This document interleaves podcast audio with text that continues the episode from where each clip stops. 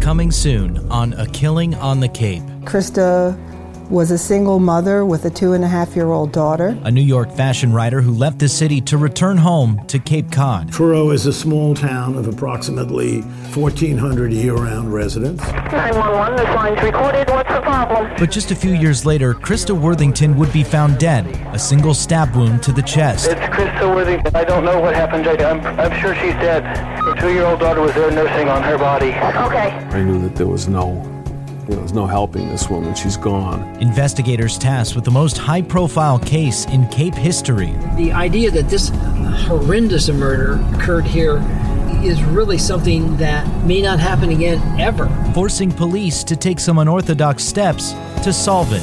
It drew national attention because police tried to find the killer by asking every man in a small town to submit DNA. to in- invade everybody's privacy in the town is just a bit ridiculous. And I, and I feel as an American citizen, it's just wrong.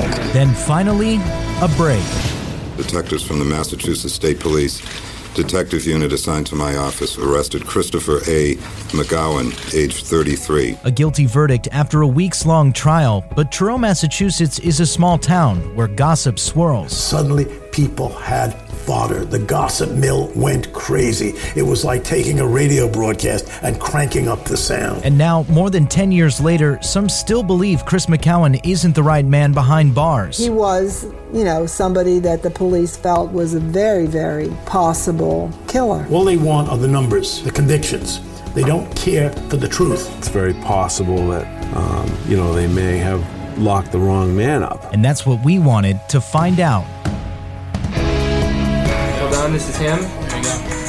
Hey, hey, Chris. This is Mark. I'm a reporter with ABC. I'm Mark Remillard. Join me as we look back at the evidence, the investigation, and the impact of a case that shook up Cape Cod and grabbed the nation's attention. On World News Tonight, murder, DNA, and a crisis in the nation's crime labs. And for the first time in this case, we hear directly from Chris McCowan himself. Why am I sitting in prison for somebody else?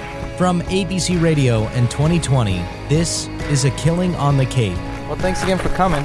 Oh, thank you. Shining the light on this. Coming this October.